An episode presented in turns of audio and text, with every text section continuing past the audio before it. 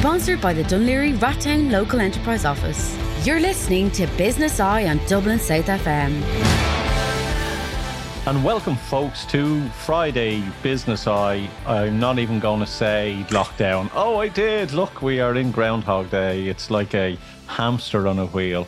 I said last week, Simon, if you can remember, we were going, we were getting that little bit closer. We're getting that little bit closer, but look, it is what it is. Um, there's a big vote coming on now, I believe, in about six to seven weeks, where all our lovely TDs will vote again to see if they want to continue on these rules of engagements for another six months, or if they um, believe we are all good little ser- um, sovereign human beings, and they will say no. But that look, we will find out. We we know who's voting before, and we know who who's against it. But hopefully, we will get a yes vote to lift and never return, or never to return. But apart from that, good walking in Wicklow, walking the dog, enjoying life. So, what about yourself, Simon? What about good. yourself? Yeah, no, I'm still here, Joe. It's me. Don't worry.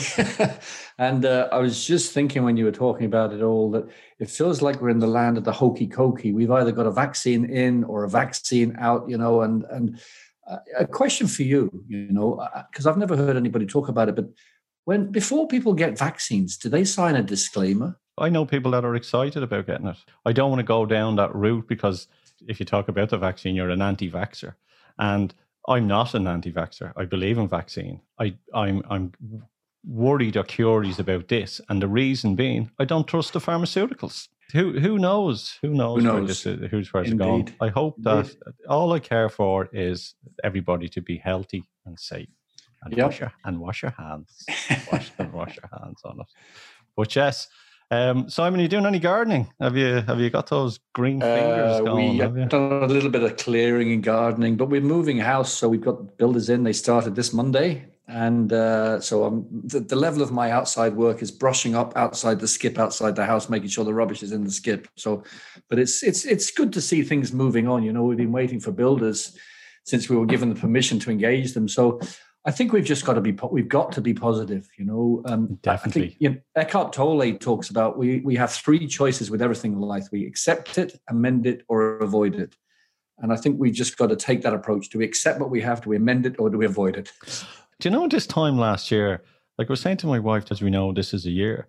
And I remember ringing up skip companies last year, right? And the skip companies, there was a waiting list. Like everybody was buying a skip last year and cleaning out their houses. Yeah. I wonder this year will you get a better rate because everyone has cleaned out the houses. it's all business. it's all business. Yeah. Who have we got today, Simon? Who have we got today? Well, we've got two great guests. First up, we have Anne Tannam. In, in 2009, uh, with a background in teaching and facilitation, Anne qualified as a life coach with the Irish Life Coach Institute. And in 2019, became an associate life coach with the International Coaching Foundation. As a creative coach, she, she, she runs creative coaching which helps writers to design and sustain flourishing writing practices. So you and I could learn a bit from this, Joe, I think. Um, she also runs coaching collaboration with fellow coach Liz Barron. Uh, and the aim of that is to, to coach teams and partnerships to collaborate creatively and effectively. Uh, Anne's also a published poet and has two collections of work published with a third collection due for the publication this year. So no pressure on our literary prowess there, Joe. Welcome, Anne. It's good, it's good to see you. Uh, and our second guest is somebody I know very well, uh, Teresa Han Campbell. Teresa has had an amazing career ranging from being an educator, uh, a work psychologist, occupational psychologist. Um, she's an all round leader, really insightful person. She's also a visiting lecturer at University of Limerick. She's an associate leadership and executive coach. She has her own business, THC Consult, and, and has a lot of really cool, solid, grounded views on on society, education, leadership, and the way we need to look at things. So, welcome, Teresa. Thank you. Thank welcome, you. guys. Thank you to the show. Do you know, Simon, I won a poetry competition many years ago, and I used to like writing it, believe it or not. And maybe I might take it up again. Maybe Anne might inspire me today to yeah, beware. Up, beware. Beware. the political poem. There's lots of closet poets around, Joe. Um, not me, not me. not me. Not me. yes. But uh, welcome, guys. Welcome, guys. So, Simon, where do we start? Where do we start? Well, I think you know we were just talking before we we, we press record around a little bit around transformation and change, and obviously we're going through a huge shift in so many different things, whether it's remote working or it's our attitudes or it's leadership, or we're not going to talk politics, but but but but transformation and change, I guess, is the is the theme of this, and I might jump in with uh, Teresa there. You know, I mean, what at, at the highest level, what do you think this pandemic is doing for our attitudes around change and transformation at the highest level?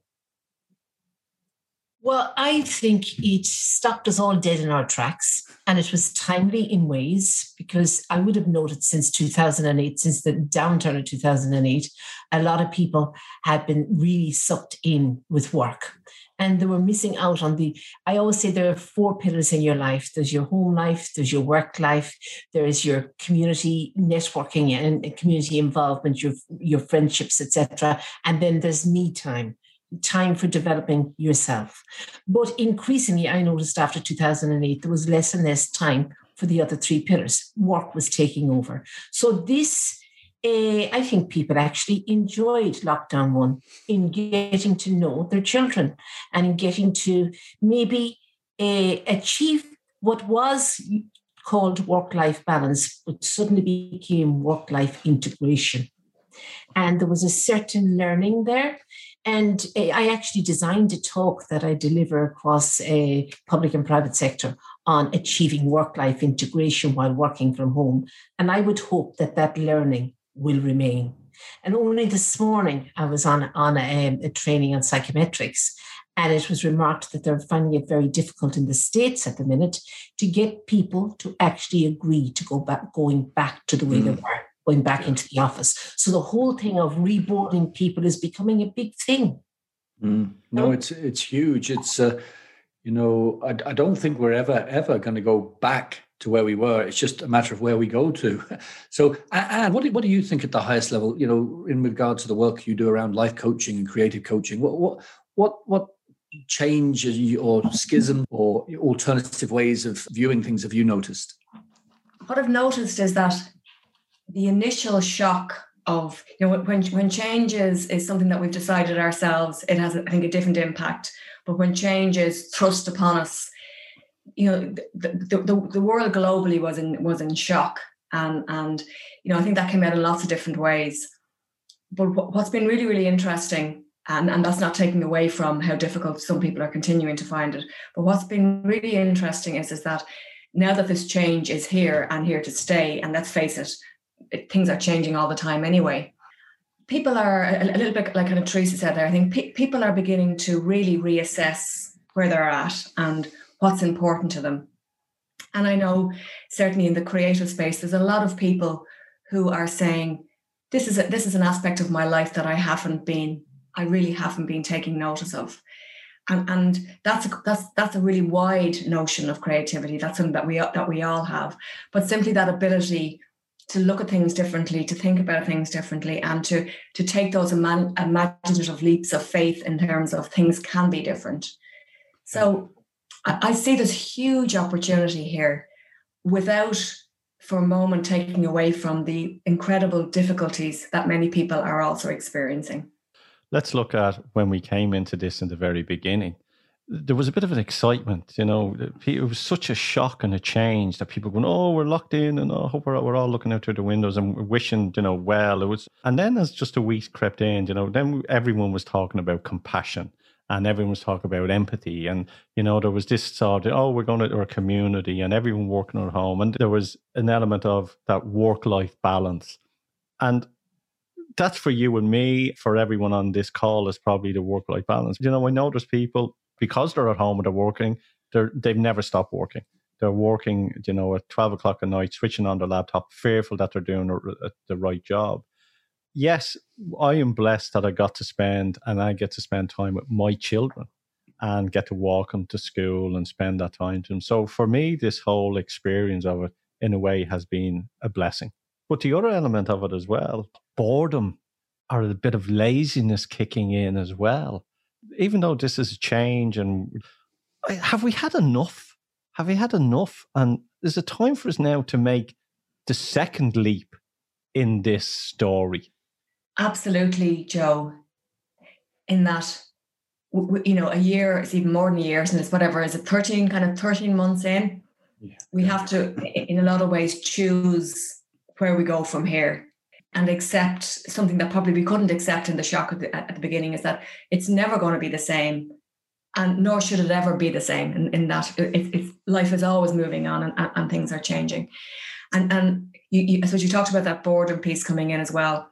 You know I, I, what I do see is that people are struggling to stay motivated and there's such a deluge of information coming our way. There's been a lot written about cognitive overload where you know we're, we're there's simply so much coming at us that there, there is a, there is a piece about how do we keep ourselves motivated and how do we how do we how do we stay positive in in a realistic kind of way um, and, and, move ourselves forward so absolutely joe mm.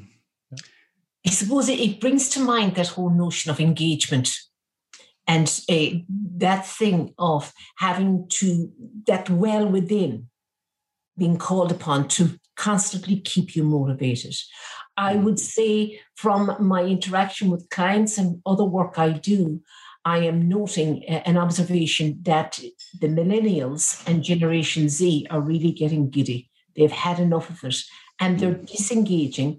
And some with quite good jobs are thinking of packing them in. And that itch to travel, they're so used to travel, that movement and all the rest. That's they've been deprived of a lot in many ways. And contrary to what we might hear about that generation, I'm doing a series at the moment asking the hard questions. What legacy are we leaving our young? And uh, last week I met with a 25 year old. And he was such a lovely, solid lad. And he cited the different things he had done. He hasn't seen his friends since last September. He hadn't been home from Cork to Donegal since Christmas. And he said that they really are putting their shoulder to the wheel. But I think they need to be involved in the conversation. They need to be brought in, and they haven't been. That's know? a really that's a really good point. It just made me think, you know, the last global pandemic lasted two years, 1918 to 1920, and it's looking like probably a lot of the blame I would put on the political or government management of this. This is going to be two years, not one year, right? For older people, that has, I think, less of an impact because we've already developed our way of life. But for a 20 year old, two years is a huge chunk out of their life. And I just, I might I go back to you, Anne. What do you think? What impact? I just see, you know, my elder daughter has announced she's going to Australia, right? When she wants to go to Australia to do her master's, right? I just, I can just see these these coiled springs bouncing out of this, the younger generation, a bit like they did in the 1920s, and it was party central. What impact do you see on the younger generation? Uh, so speaking kind of personally as well, I have four grown-up uh, children, kind of from 28 down to 23. So Simon, I kind of really appreciate your, your, your what your what your daughter's saying. I think there's a, there's there's a massive shift in their thinking around, I suppose, their own authority and who who is who is in charge of the world and in, in, you know, in a lot of ways, this global pandemic has shown them that, you know, the skills that they have, the resources that they have, um, I suppose the, the intelligence, a particular intelligence that comes with with um, with, with, with being younger, uh, I think uh, it, it, changes as, as they grow older. But I, I, I think that that coil that that that coil spring that you talked about, there's, there's going to be amazing energy yeah. pushing out into the world.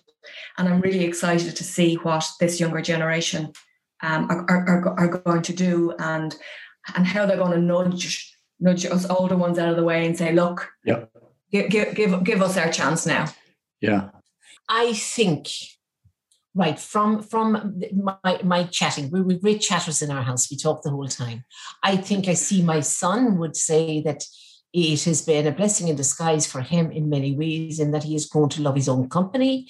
It has caused him to reassess where he's going etc etc i would see my daughter who's 22 in final year college. She's lucky that she had two years face to face then she was on work placement with kpmg last year and now she's studying from home. There will be some who uh, have experienced introduction to college life working uh, uh, operating from home. And that I know from having done it myself demands a certain discipline.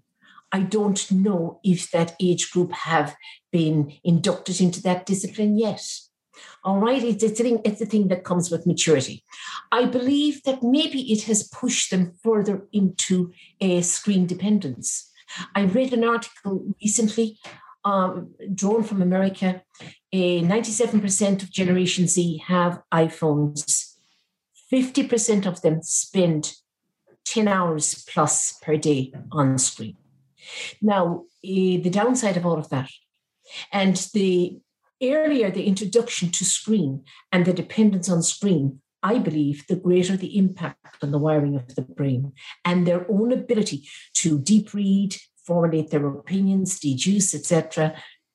They're wide open to influence, false information, etc. on screen, along with other things. It, it makes the brain lazy in ways. I think in ways some would argue that it heightens opportunity for creativity. I believe that it actually encroaches on organic, natural creativity. So there are lots of ups and downs. I think we're at a great juncture. I actually think uh, the education system as we knew it is not fit for purpose going forward. Mm, mm, we need yeah. to look at it. It has actually hurtled us into looking at how we were and how we should be going forward, particularly in relation to assessment pigeonholing people. You know, the notion of 10, we've got 10 intelligences. I grew up believing that if you weren't academic, you didn't have it, you know. But in actual fact, Gardner's 10 intelligences are going to kick in there in terms of if you're artistic or whatever, mathematical, spatial intelligence, all of these things. There's room for everybody, but it's to get the formula as to how to quantify it. I heard a poem the other day. How do you standardize unique? So if you take every child as being unique, how do you run a standardized test on them? How do you uh, how do you expect to put a one cap fits mm. all on that uniqueness? Yeah, sure. Would agree. I think our education system is designed around the industrial age and yep. you know getting everybody to conform. We also believe that possibly that our young generation will be the generation that get us out of this we are we are of the generation and the people who are giving us these rules are telling us that they know best and they again are not listening to the young generation i don't know if any of you saw that video that's going online about the teenagers who basically have been videoed telling their stories about what they're experiencing this lockdown if you just haven't do it, I'm going to play it at the end of this show anyway, just to let people understand that the feeling of teenagers and how they're feeling, because no one has asked them how they are feeling.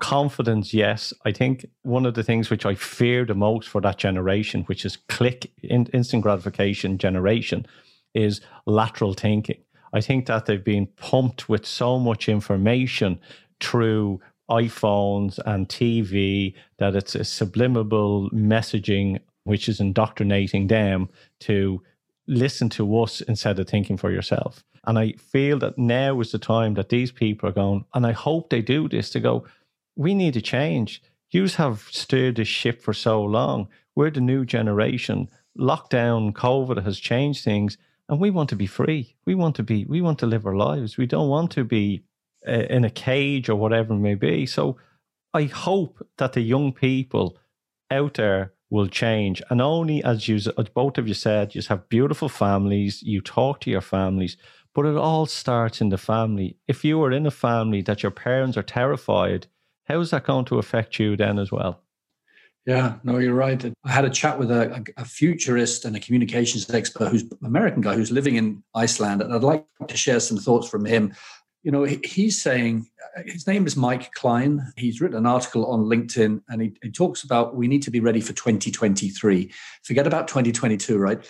It's, it's the best written article I've ever read on LinkedIn, right? I can say that categorically. And he basically what he's saying is that we, our psyches have been so impacted by this, right? That that so many of us have moved on. Our expectations of hybrid working and of remote working and of interaction and of you know diversity equity inclusion and all of these things have been turned upside down like a washing machine so much that the company but companies are still and a lot of leaders aren't actually equipped for the future our expectations will have moved on and companies won't have caught up. And so companies need to now plan for 2023. We're going to take a quick break there. Sponsored by the Dún Laoghaire Rathdown Local Enterprise Office. You're listening to Business Eye on Dublin South FM. Yes, welcome back to Business Eye. Um, Simon, yes, before the break, you were asking me what are my thoughts.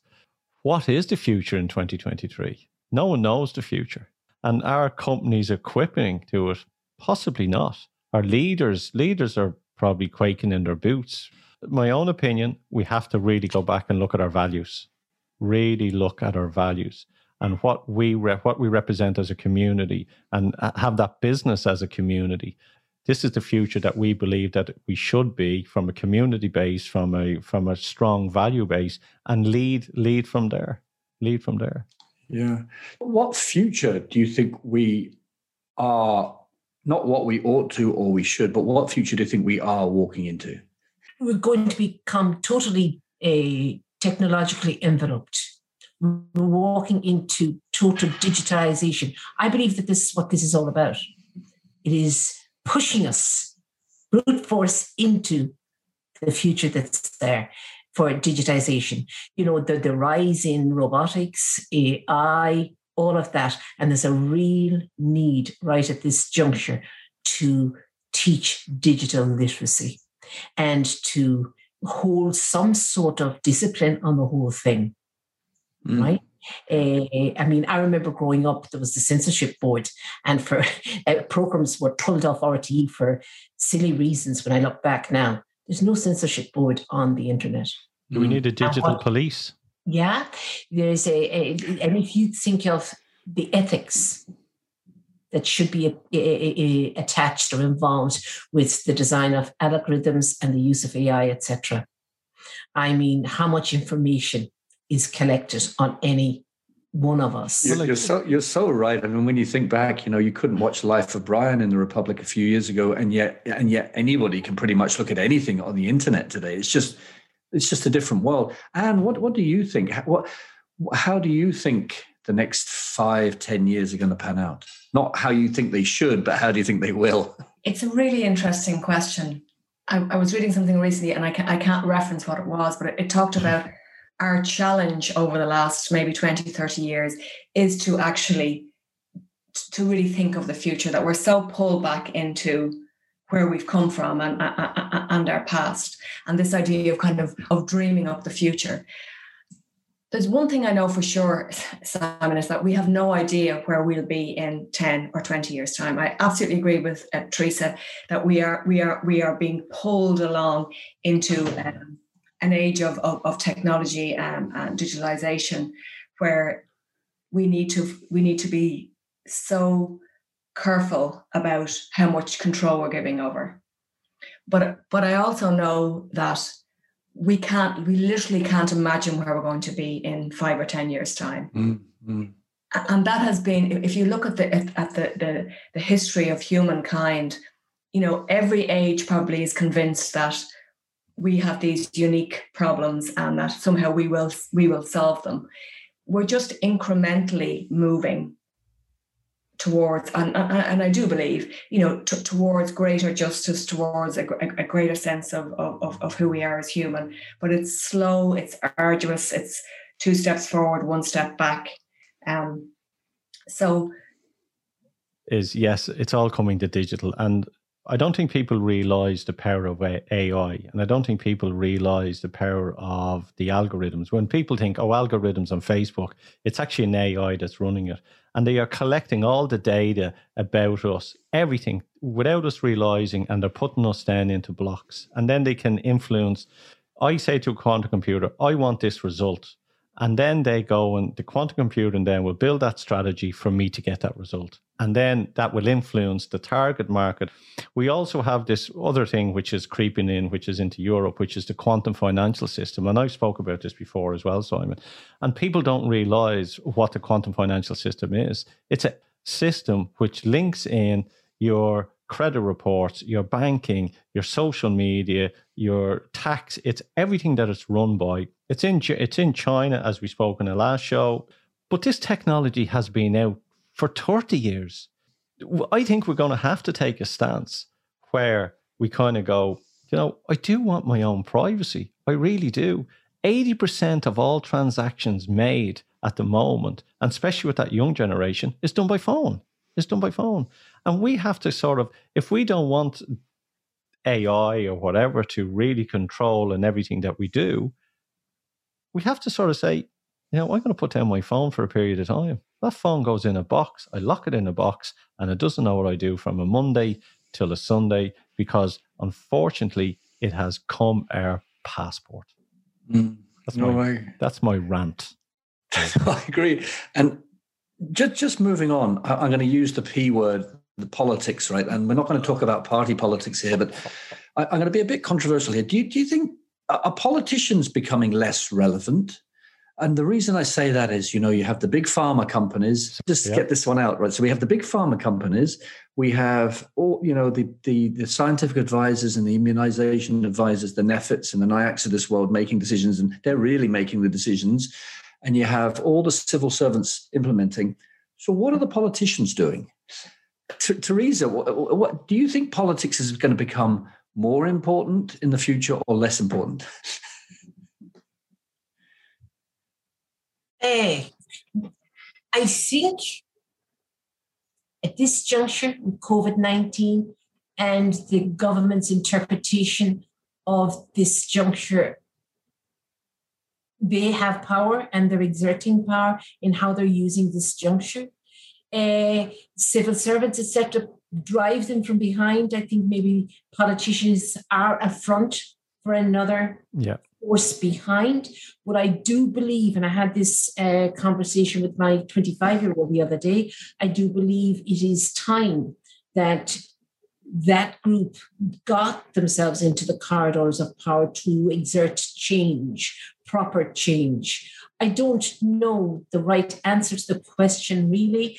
I have my suspicions. I uh, there's the whole thing of trust, and you if you you think back to the last election, and you think of how social media was used in the in the run-in.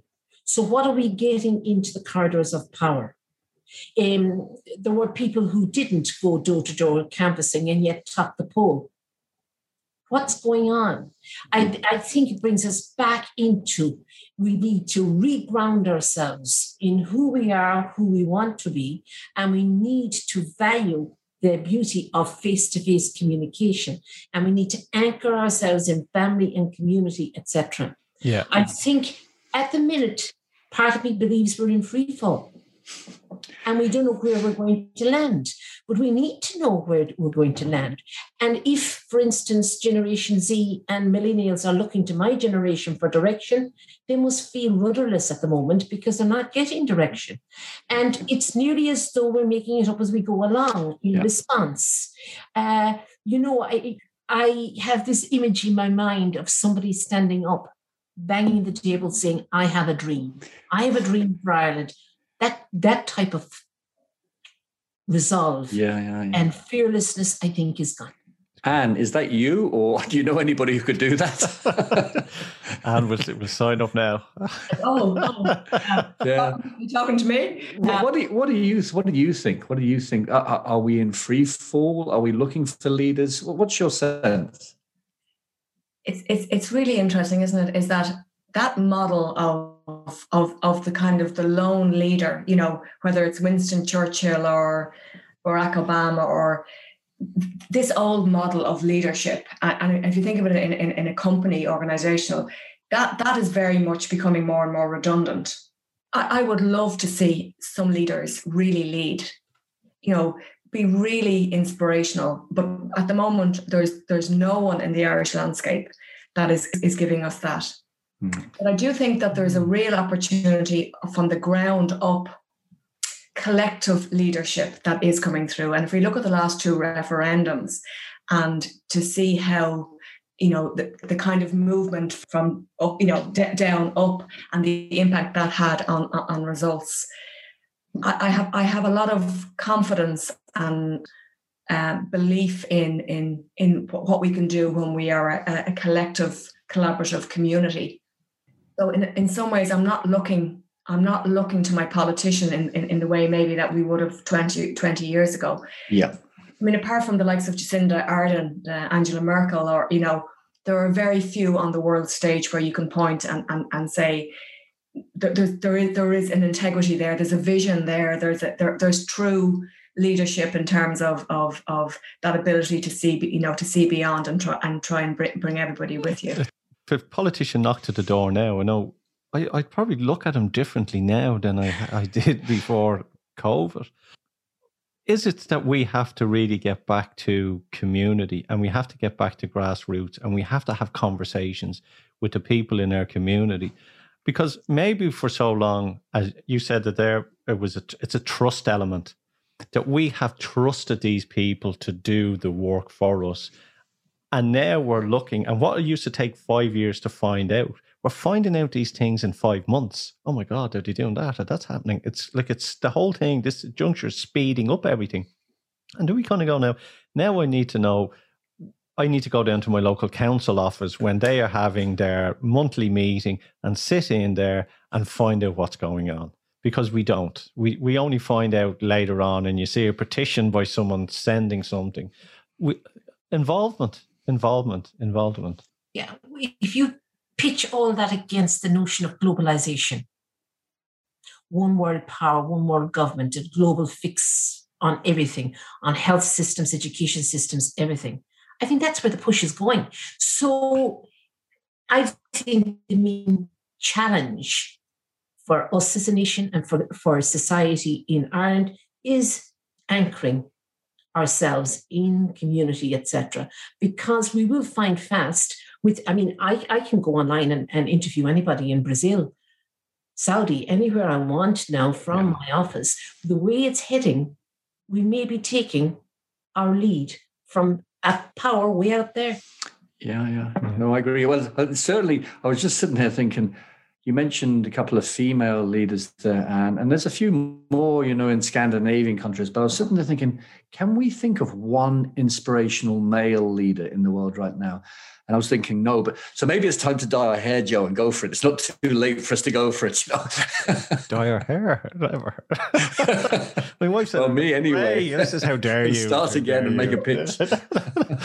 um, I think that the world is it's been masculine. It's a masculine world, and I think it's been that for too long. Um, and I think that changed. We believe in the yin and yang. I think there's the balance that needs to really come into it. How does that? How yeah. does that? How does that happen?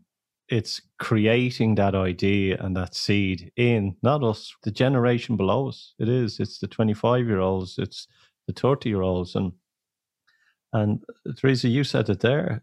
We're we're shooting down a new world order road, which it, you know is not going to be good for for for our citizens. And it starts with education. Really, really mm. starts with education. Yeah, I, I would agree yeah. with you on that. Yeah, Anna. Absolutely. I think the balance of male and female the female shouldn't have to become masculine in order to find her space. But I think we should be complementary. Yeah. Yeah. You know, and uh, work together on it. Yeah, I think that yeah. energy is it is coming into the planet as well. I think there is that movement that's strong from a spiritual end. There is that you know there is that movement. Um, someone said to me, I was having a conversation the other day, and I was saying we need to change. And people saying we've been trying to make change for years. You know, we've been trying to do this and over the last 20, 30 years, and nothing has ever happened, and people have spoke out or whatever. And I said, there's two elements now in the world that can make us change. And he said, What is it? I said, the internet, which connects us all together in the country or in the world. And the second one is COVID, which has making a lot of people awaken. And those two elements, in a way, are a blessing because those two can possibly make us wake up and make change for us and our community, for our community.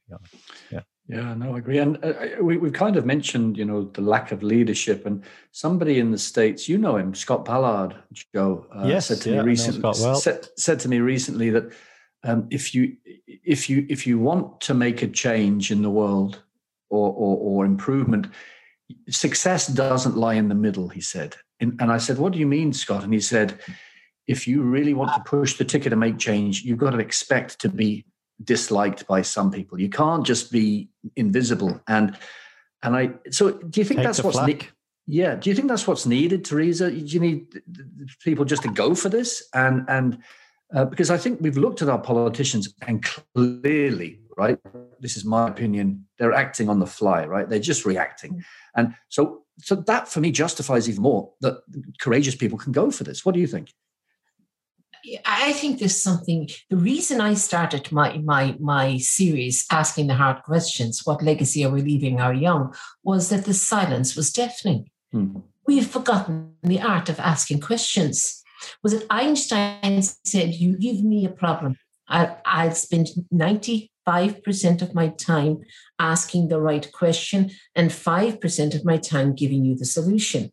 But we've forgotten how to ask questions. So if we remain uh, apparently passive, decisions will be made that will have far reaching effects on ourselves and on generations to come. And suddenly we wake up when the horse has bolted. So we need to ask common sense, relevant questions to impact change and to ensure that the change we get is what we want. You know, I think we've become quite passive, and that is a sidekick from the dependence on the screen and the phone. We've lost our objectivity. Core thinkers. Yeah. Don't ask questions and do what they're told. What, what, I think is, um, I suppose there, there are so many things, are- are- aren't they? Um, and, I think that piece, that that word courage, that, you know, the, the courage to step up and make a difference, I think is a, is, is huge. But but I I, I do think that there's there's a lot of hope, um, and I may be somebody who who, who who looks for hope, but if if you look at the the diversity of voices that we're now hearing you know, we, we are beginning to hear and be humbled by the range of diversity and the and the incredible when I say intelligence, collective intelligence that comes from people from different backgrounds, different uh, different gender, different um, different class coming together and and and and, and hear, having their voices being heard and their ideas being heard you know, and, and I know certainly I'm thinking even in the poetry space, uh, which is which is a small kind of microcosm. When I think of the policies that the likes of, of Poetry Ireland have put in place around diversity, and to see the range of voices that are coming through that are transforming how we think about poetry i- in Ireland um, and getting us away from the kind of parochial local viewpoint um, and have a much wider community. So you know, I'm, I'm a sucker. For, I'm a sucker for optimism. Um, I'm a bit. Yeah, I'm sure you've heard the Stockdale paradoxes. You know, we never, we, we can't lose sight of, of of where we're going, but kind of acknowledging how difficult it is now. You know, so there, there's that kind of tensions all the time, making sure that we we stay hopeful and optimistic, and and and still acknowledge the difficulties that we're having now. To those age group 25 to 30, what would you what would you say to them? You know, you've a minute to say it. What would you say to them, offering them hope? What, what I wouldn't say Yeah. anything to them. I'd, I'd, I'd sit that minute I'd, and I'd listen to what they've got to say. Yeah. And, uh, and, and, and, and from that together, we, we, we we may both have something to say, but I have nothing to say to them except, you know, pl- please do all that you can and I'll do all, all that I can to make, to make this better. So uh, I would say with every challenge comes opportunity. Yeah. And opportunity is hope. And always have hope in a better tomorrow. And that they must put their imprint on the tomorrow that they want. And have the confidence to do it and to respect the beauty of individual difference and, and what it can do when the synergy, when it comes together. Where can people reach out to you if they want to connect with you on LinkedIn or your website? Where can people connect to you on, on them?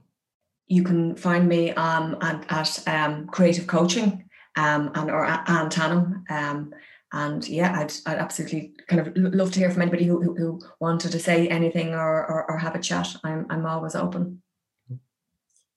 You can get me on a THC consult, www.thcconsult.ie, or follow me on uh, Asking the Hard Questions What Legacy Are We Leaving Our Young?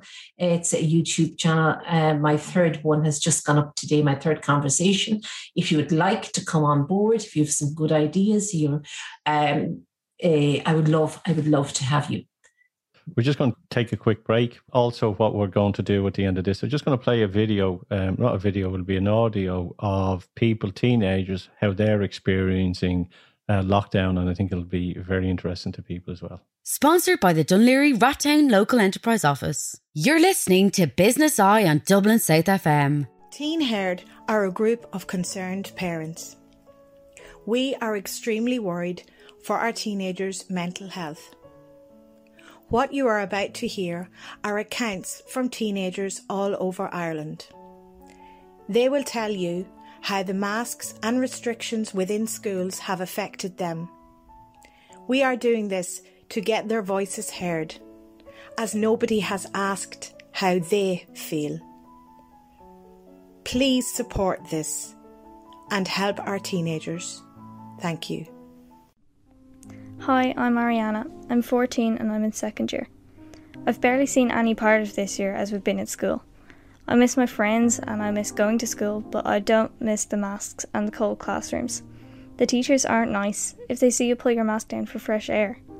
Now we're doing online schoolwork and we've got twice as much homework, study, projects, and books to read. I sometimes cry because I can't do it all and it's not fun. I hate it now and I hate the teachers, they're bullies. They only stay for 10 minutes to give us loads of work and then they're gone. I'm so lonely. I have my mum and my sister, but I miss my friends and I miss going to town. I miss normal things. I cry a lot. My name is Nathan. I am 14 years old and I live in Waterford. 2020 2021, I was supposed to be in second year in school, but my school would not let me back because I cannot wear a mask. I suffer badly with asthma and can, can't wear scarves or snoods around my neck or mouth. Never mind sitting in a class for six or seven hours with a mask on.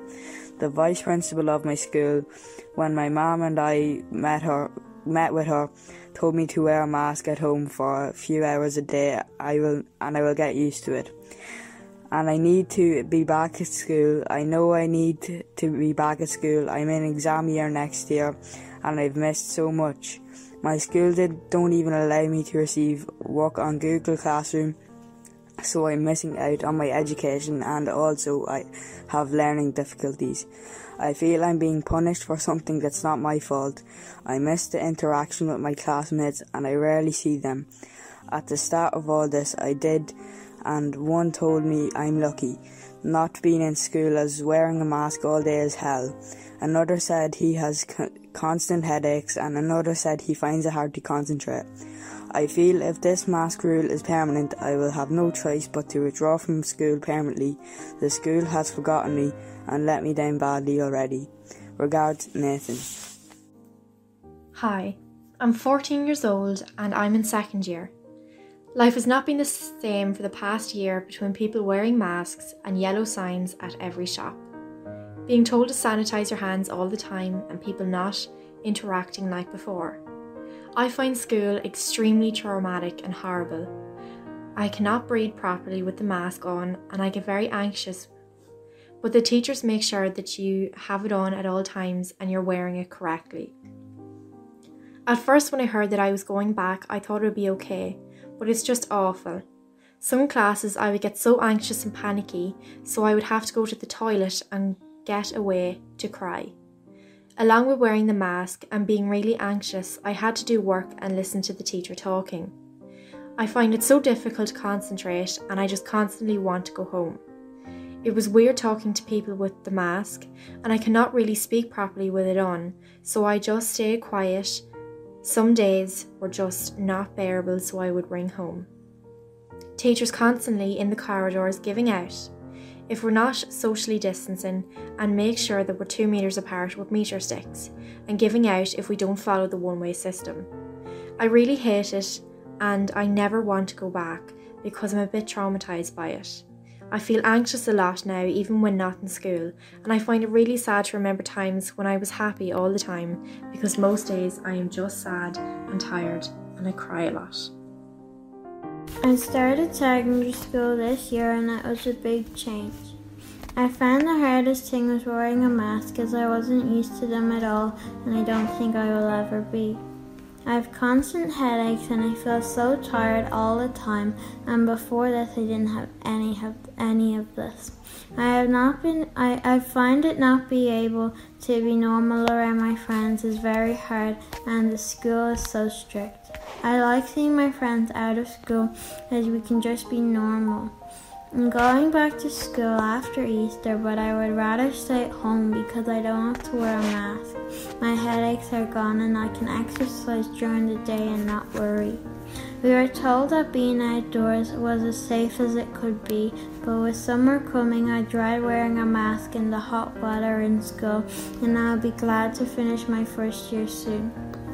I just hope in September I can go into second year and be normal as teachers will be vaccinated and I hope they'll be more relaxed. I don't want to wear a mask anymore in school from September as we, we have to live with this virus. I'm 15 years old and I'm in third year. I had an awful time wearing masks. They made my throat dry, gave me headaches, and my allergies went crazy. My eyes were itchy sore and I was suffering with nosebleeds. Then I started to experience wheezing at night and in the morning, just like when my asthma was kicked, was bad. The funny thing was, at the weekends, all of these problems would disappear once I had a few days without wearing a mask. All of this was causing me anxiety and I, and I hated school. I begged my mother to let me stay at home. I was miserable at school. My mother got me an exemption from a psychologist who said the anxiety I had was too much. But the day I went into school with the exemption, they kicked me out because I wouldn't put on a mask. They said they would help me with online work, but they muted me in live classes, so I couldn't ask any questions. I couldn't get OneNote working either, so I couldn't see my assignments or send them in. My mother emailed the school countless times, but nothing was done to fix it. My mother has been fighting the school for months to get me back, for them to recognise my exemption. I have only had one month in, of school in the third year, but I will re- be returning after Easter sometime, but only to some classes that have the tables properly socially distanced. As the school have finally decided to let me attend them mask free, which is the way it should be for because I am exempt. I just wish they would make allowances for my for all my classes, as I know by law they are supposed to do that for kids who are exempt. I heard the minister say that. Masks have destroyed my interest in school and caused me and my mother a lot of stress. I'm in second year. I'm dyslexic and I haven't had any support since the lockdown and not much before that. My teachers give me three times the work but no support in helping me to understand it. Then I get in trouble for getting it wrong. It's very lonely. I miss my friends. I get very sad and lonely. I want things to be normal again. It's very upsetting and depressing just doing school with no fun. When I went back to school in September, all my friends wear masks, but mum put visors on me and my sister. The teachers were all wear masks, and we all found it hard to understand what they were saying. Many of the friends, they all hated wearing masks, and found it hard to breathe and all that. I hated the visor. When it, when I was sat on my head, the teachers would argue with me. It was woeful nine. I found the visor very stressful, but better than the masks the teachers were bullying and controlling and were always always had to keep on me. I was so glad to get home from school every day. The visor was giving me pains in the head as well. I found it sad look at the friends and can't hear what they're saying. Many were sick with pains in their heads as well, most days. So that was really it and they were giving out how sick they were and what the difference was when they got out of school taking off the masks. Hi, my name's Kaylin. I don't really care. I just wear the mask to get through the day. I've had headaches, sore throats, which I'd never had before, and skin breakouts. Ugh. It gets really warm on my face and it's hard to breathe sometimes. But I take my nose as I take my nose out as much as I can get away with. I found it harder to concentrate as time went on, and it's hard to communicate and understand the teachers. Some teachers you can tell just where to get through the day, but with others uh, are really, really strict and believe in it. They give out to you when your nose isn't covered, but at lunch, We are spread two metres apart while sitting down, and we have to keep our masks on, only pulling it down to take a bite of food. I've been happy at home, and I'm not looking forward to going back. Only one year left after this. I was so excited to go back to school after the long summer break and lockdown. I wanted a bit of normality. When we were told we would have to wear masks, I was panicking and dreading going back. The first day was horrible. I was so excited to see friends, but we didn't even get to talk and it was just straight into the form class. Take a seat that you would stay in for the year. Don't move around or don't take off your mask. That first day, a teacher said to us, You should expect headaches, sore throat at the end of the day from the mask, but you will get used to this. I went into school for a few days on and off, but I couldn't cope, with teachers watching how we wore our masks. We were sat, we were stood, and I started having panic attacks and anxiety. I went back to school in November after my mum agreed a two day week for me with a sensory pass card so that I could take mask breaks. I'm still anxious, but my mum has helped to understand what is happening and how to cope a little better. I want to be in school learning and making friends. I still find it very hard to breathe and concentrate, but I take drinks very often just to take my mask down and go to the toilet as much as I can to get away from it. I just wear it to get through the day without drama, but find it very hard to communicate and have a headache most days. And welcome back to Business Eye. Uh, Simon, another two great guests, you know, every week, and people are responding saying, you know, the conversations are great and the, the guests as well are spot on, highly intelligent, very conversational, and lots of wisdom. So, yeah. um, eye opening, eye opening eye opening. It is uh, one thing that one thing that you know from the conversation there. It's you know what I got from it was ask the young people, and let's let's just not allow you know technology overtake us or do do all our work and make us really lazy because maybe one day our children will not thank us for it. Our children will not thank us for it. I agree. And you know, if you'd asked me the same question, you know, what what would you say, or if you had a half an hour with, you know, the younger generation, I'd I'd ask them questions, right?